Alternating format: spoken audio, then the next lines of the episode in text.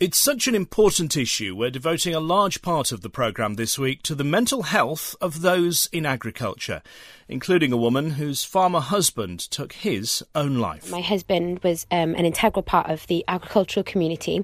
Um, he was a agricultural contractor, so he spent a lot of times working on farms, but ultimately had the same um, you know, problems as many farmers face these days. Sometimes they think they're in such a corner that well they'll not be able to do anything about it. What can they do if I've got you know the bank on my back or liquidators on my back? Well, believe me, we can do something. More from Emma Picton Jones and there Alan Robson, the agricultural chaplain, and others on the programme soon. Also, amid our weekly agronomy and grain news, the jet stream is on the move. So, what does that mean for this week's weather? I'll update you later. The Week in Agriculture. This is the Farming Programme with Sean Dunderdale. Good morning. You might have heard the phrase mind your head being used this week. The aim is to get us all talking about depression, especially in agriculture. As you know, it can be very isolated on the farm, and figures released by the Office for National Statistics have shown that, on average, one farmer a week is taking their own life. Emma Picton Jones' husband Daniel did just that in July 2016. She's since set up her own foundation to help others who find themselves in despair. So, um, my story really began in July 2016. Um, after a lengthy battle with um, poor mental health, my husband actually took his own life. Although not a farmer, my husband was um, an integral part of the agricultural community. Um, he was a agricultural contractor, so he spent a lot of times working on farms, but ultimately had the same um, you know, problems as many farmers face these days with regards to the financial strains of being self-employed, the unknown um, certainty of being within the agricultural um, sector. There are constant change, and also it's a very traditional sector as well. So you know that comes with a lot of pressure and stress. Um, you know, as well as everyday pressures, pressures and stresses. Um, unfortunately, Daniel um, couldn't cope with this and decided that he thought that the best way to deal with his mental health problems was to commit suicide. Uh, the reason I'm talking about this um, in particular this week is because of the importance that it has in speaking about what's happening with the Farm Safety Foundation's Mind Your Head campaign launching this week. And they asked to, when they asked me to be part of that ca- campaign, it was really important for me to get involved with this um, nationally.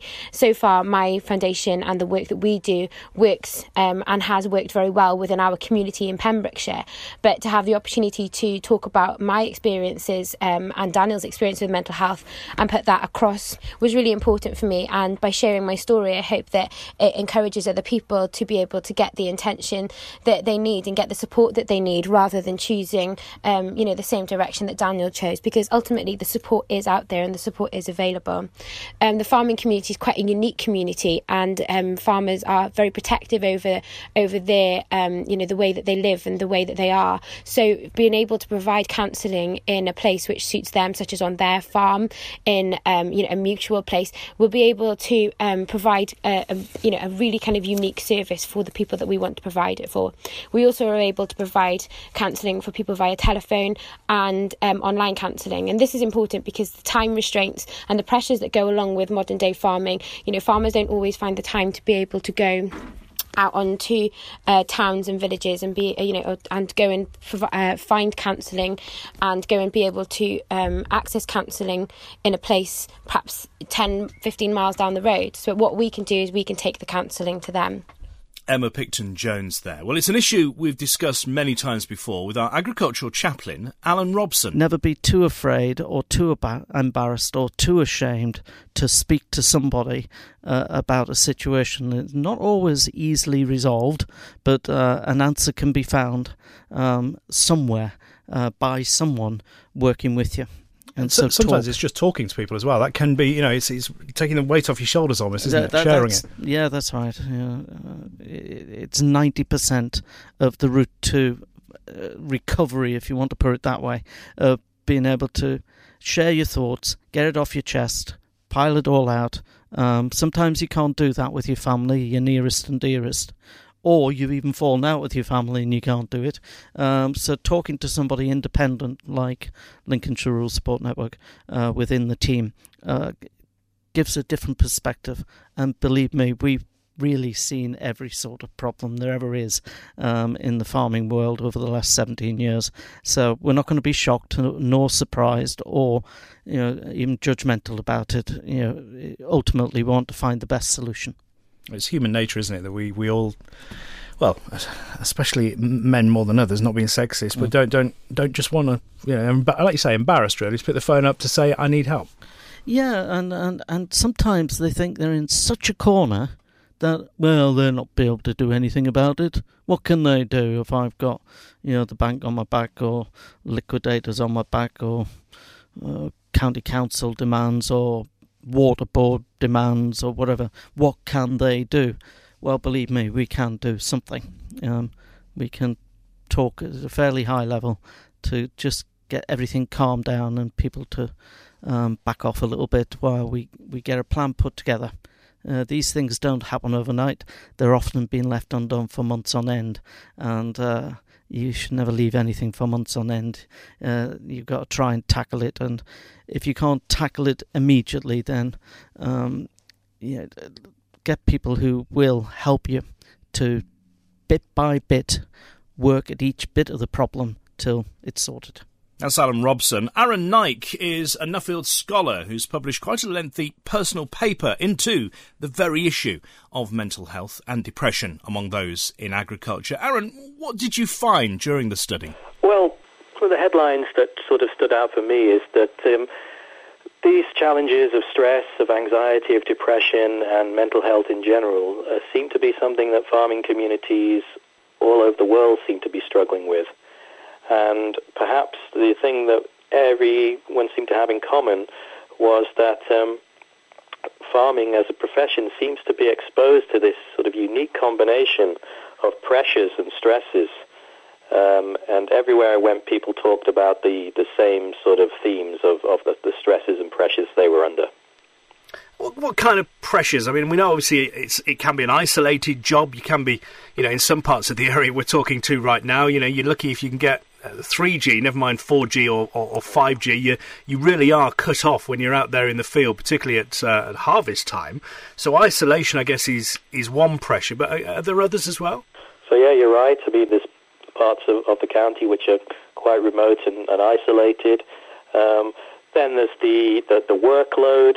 Um, work never stops on a farm. Farmers are working long hours, often alone. Uh, very difficult to take time away for many people. The financial pressures that the industry's been in in recent years, the rising cost of input prices, the volatil- volatility of the markets that they operate in, and the downward pressure that the food chains exerts on them, the endless uh, plethora of regulatory red tape, um, form filling, record keeping requirements, and then you have the sort of events which, um, such as like uh, unpredictable weather or extreme weather events, which are completely out of one's control, but can have a huge impact uh, on, on, on the business. And I guess another issue is um, stereotypical, perhaps, whether it's a stubbornness or an embarrassment. People just don't want to talk about their problems when they have problems, do they? Well, this is typically the case. Typically, the whole issue of mental health has been surrounded with a certain amount of stigma and taboo. And uh, I think, you know, across society in general, I mean, it is understood that compared with women, men stereotypically, they have more difficulty admitting to feeling fragile or emotionally vulnerable. And obviously, farming, though it's gradually changing, it nevertheless remains a male dominated profession and there's a, a belief that amongst you know farming men, there's uh, you know, are typically you know are very independent, very self-reliant, and they're used to coming up with solutions and fixing problems, and they may find it difficult to uh, admit to, to, to, to struggling and therefore to ask for help because of a fear of somehow being judged as, as weak or seeing themselves as failing. So these sort of traditional um, masculine attitudes and some of the stigma and taboo surrounded with the issue, as you say, it's often just a very uncomfortable issue to talk about. That that that is also a big barrier and a big issue, I think. And that was something common across the farming communities I visited around the world as part of my study. You said earlier it's it's a global problem. What more can we do so that you can come back and do a study again in a few years' time and find actually this isn't such a problem? Well, I got some hints of that from particularly in the southern hemisphere, in Australia and New Zealand. They seemed, um, although I don't want to give the impression that they've, that, you know, that everything's wonderful. Their industries seem to be talking about this issue a lot more. You go to farming meetings in places like New Zealand, and you'll hear people talking openly about issues such as stress, about mental health, alongside common farming talk, whether that's about pasture management, about calving rates. So that really stood out for me.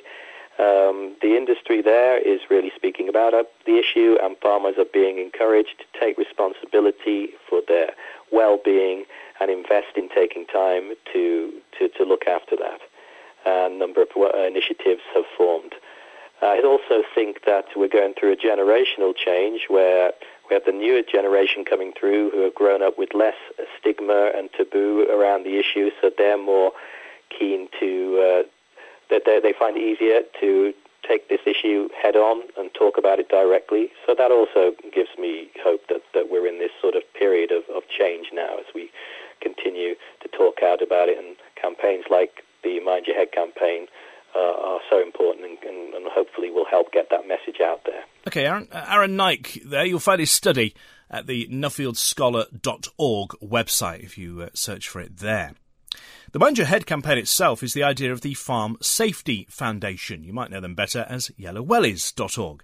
Stephanie Berkeley runs the foundation. Uh, Stephanie, as, as Aaron was saying there, in some parts of the world, Australia and New Zealand, it does seem to be helping find a solution, the work that's being done. It's, it's really all about people talking, isn't it? Yeah, absolutely. I mean, we have created this um, campaign to bring organisations together who are already working on the ground, and there are so many of them, but actually to use our power within the industry to actually get out there and let people know that it is okay to talk, that it is okay not to be okay, and that there are people out there that are willing to talk to you if you don't want to talk to the people around you. But there is a stigma, and there has been a stigma in the industry about admitting to having problems of any type, whether or not it is mental, whether or not it's physical, financial, emotional, but just really these things do build up because of the nature of the job, especially because they spend so much time on their own.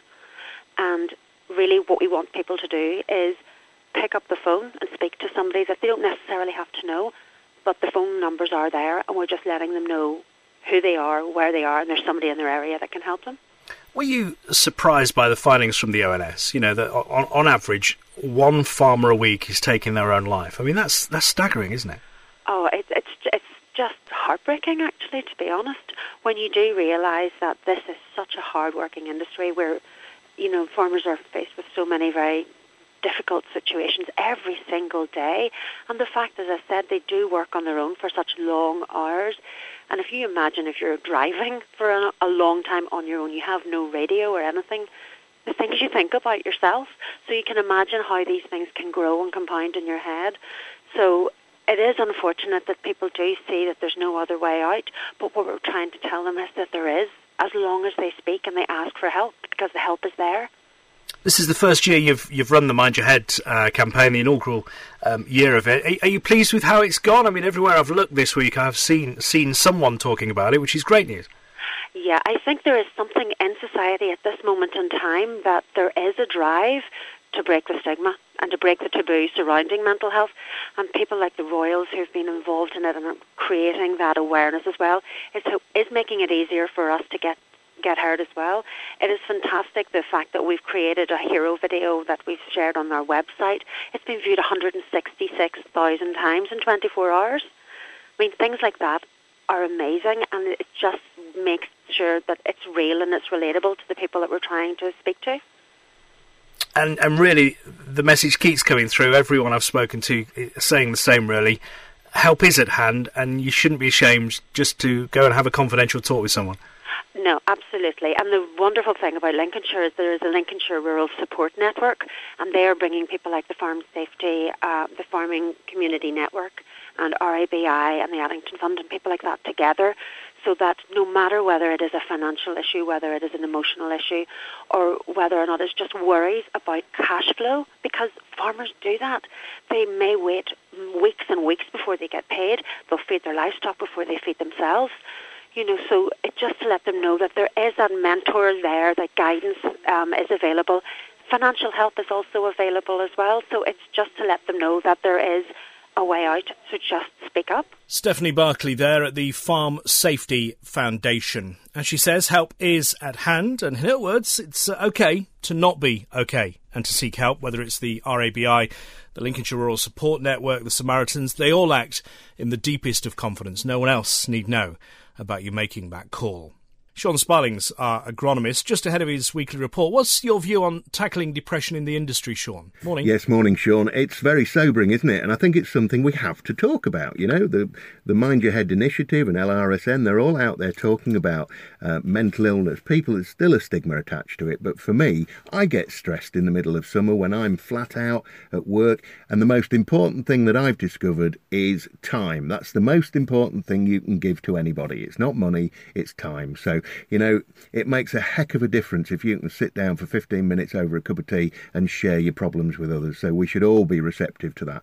So let's just talk about agronomy then. Um, oilseed rape, we've had another week of weather, a lot of rain again, we've had some frost and that's dropped the soil temperatures back once again. They were near four last week, they're back closer to two this week, and that means whether it be rape or wheat or barley, these crops are going into sort of tick over mode once again. They're not getting any bigger, they're not getting any worse, they're shutting down the older leaves, the disease levels in them are getting no worse, and the weed levels within them are getting no worse. If in doubt and you are finding light leaf spot that you believe is light leaf spot, I've seen a little which I thought was. I pulled the leaf up, popped it in polythene bag, stuck it in the airing cupboard, 48 hours later pulled it out and it wasn't light leaf spot.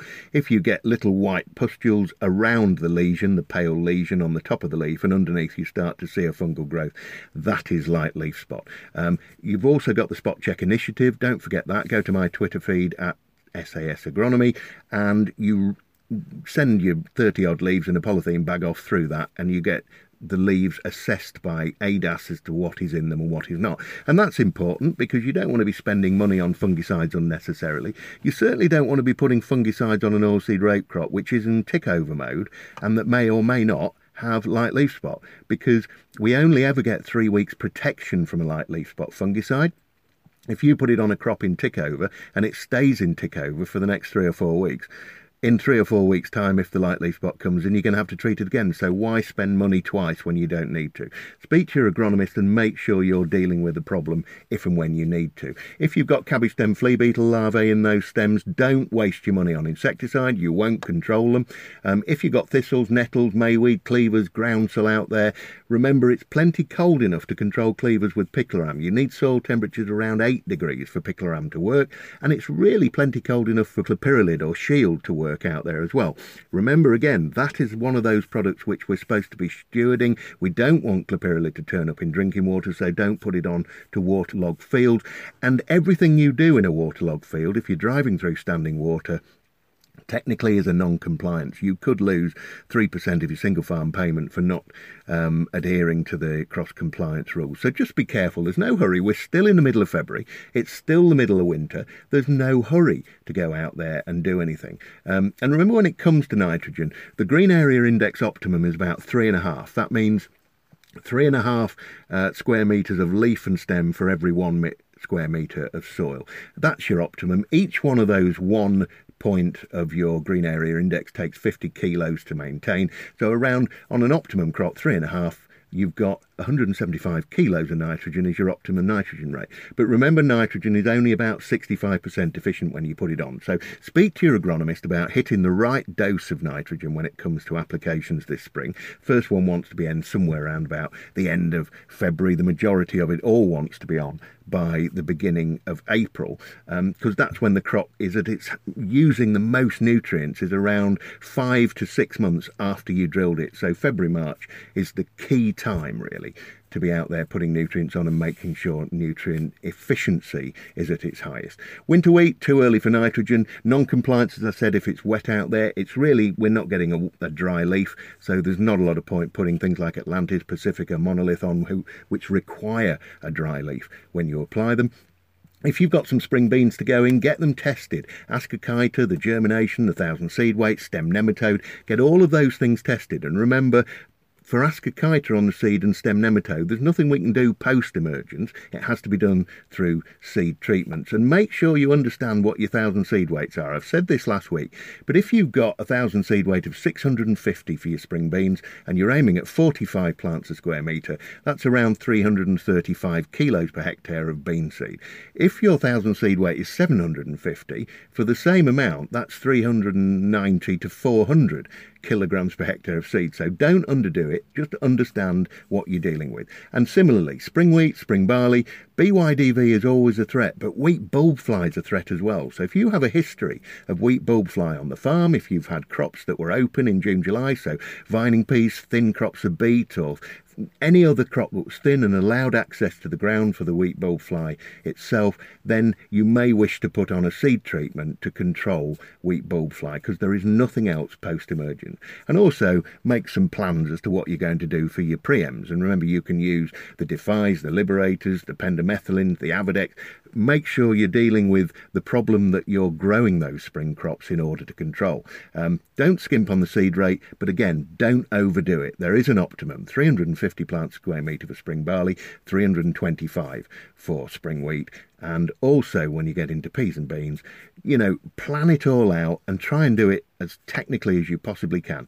Um, also, worth remembering that you won't be able to buy any products as a pre-em for use in your spring peas or beans if they contain Linuron, because the sale of that stopped last year. So, worth speaking to your supplier, make sure you've got enough pre-em and find out what is available for use.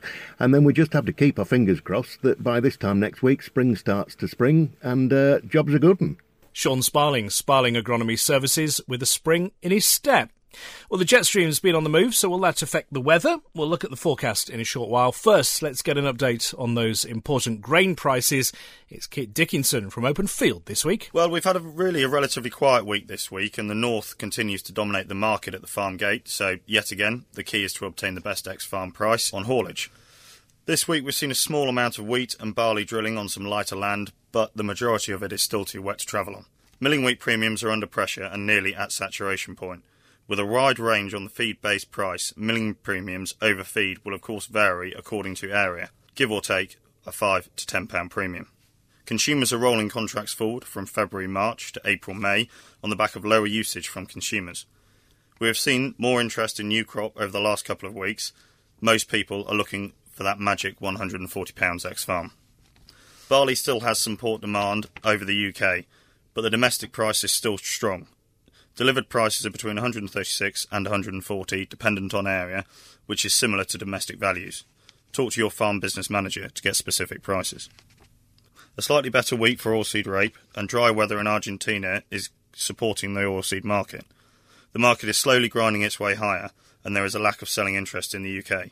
Most farmers are waiting for the price to hit £300 a tonne. There has been good buying demand this week and limited selling interest on feed beans, keeping the domestic traded volume very low. There has been export interest mainly out of the east coast, with boats being loaded this week. This has drawn most of the local beans on the east coast for export. Human consumption beans are circa 20 to a 25 pound premium, but this is for the very best quality. Seed and fertiliser. There are currently high volumes of seed and fertiliser being delivered on farm. Our seed department have stocks of wheat, barley, beans, and oats available that can be delivered at very short notice. Prices this week. Ex farm prices on feed wheat are 139 to 143 for February, 139 to 141 for May, and new crop 138 to 142. Milling premiums, as I said, 5 to 10 pounds dependent on area. Oilseed rape is 288 to 292 for February, 294 to 296 for May, and 288 to 292 for new crop November. Feed barley, still a strong price at 124 to 126 February, and 128 to 132 for May. New crop prices for November 121 to 124. Feed beans £150 for March, 153 for May, and 155 for new crop November. Human consumption beans 170 to 175, dependent on spec. Thank you, Kit. Kit Dickinson from Open Field. So, all of that moving jet stream. The Farming Programme Five day forecast. Well, on the move it is. It's just above the UK and just below the UK as well, actually, on either side of it. It's kind of swirling around, and it could, uh, stress could, bring a cold snap our way before the month is out, certainly to uh, possibly start March if that wind uh, blows more from the east. Today it's blowing from the south. 10 to 20 miles an hour, uh, pushing temperatures to around 8 Celsius by the end of the day. Few showers in places as well. Further showers overnight tonight. We're looking at lows of around 7 Celsius. The temperature's not moving very much, but the wind will be more from the west uh, first thing tomorrow morning. Again, 10 to 15 miles an hour. And then through the day tomorrow, that uh, northwesterly uh, will gust about 25 miles an hour. Temperatures about 10 Celsius. possibility of a shower in places, but it should be mostly dry. One or two showers overnight, Monday into Tuesday. Temperatures not really moving, about 8 Celsius still. The wind more from the north and northwest, uh, 10 to 20 miles an hour. Possibility of some sunshine through Tuesday. We're looking at highs of 9. That wind continuing about the same, 10 to 20 miles an hour from the north northwest. And then a colder night, Tuesday into Wednesday at the moment, with that northwesterly wind uh, calming down a little bit to about 10 miles an hour. But temperatures first thing on Wednesday could well be around 1 Celsius, particularly where the uh, cloud cover disappears. Then the middle of the week, we're looking at temperatures again about 8 Celsius to be fair. Possibility of some sunshine in places, though clouding over later. The wind from the west northwest at about 10 miles an hour. And then the latter end of the week, well, we're looking at maybe cold nights, 1 or 2 Celsius generally the low, with highs uh, between 7 and 10 Celsius, depending on cloud cover. As I say, might get a little bit colder as we get into uh, the latter end of uh, February, the last week in February into early March, but we'll keep a check on that. It is all down to that jet stream, though. For now, that is the forecast. Uh, it's the NFU conference uh, this coming week. Whether that will be stormy or not, we'll see. A new leadership team will certainly be elected, and we'll bring you the highlights and the results in the programme next weekend. Good luck to all the nominees. Just who will be the new NFU president when I speak to you next weekend. Well, guess we'll find out together. That is next week. I'll end the programme this week, though, with a final word from Emma Picton Jones. We heard from her right at the start of the programme discussing her husband Daniel, who took his own life. Until next week, remember, it's okay to not be okay. Mental health is a huge concern in farming. It's got a huge, high, one of the highest rates of suicide above any other occupation. Um, there's a huge amount of uh, accidents and injuries, injuries and illnesses that take place on the farms, and so stress is something that many farmers face at some point. So it's important that we're able to support them with this stress and this pressure, and be that person that they can go and talk to. But it's also important for them to understand that they're able to get support if they need it, and there are so many fantastic things happening out there.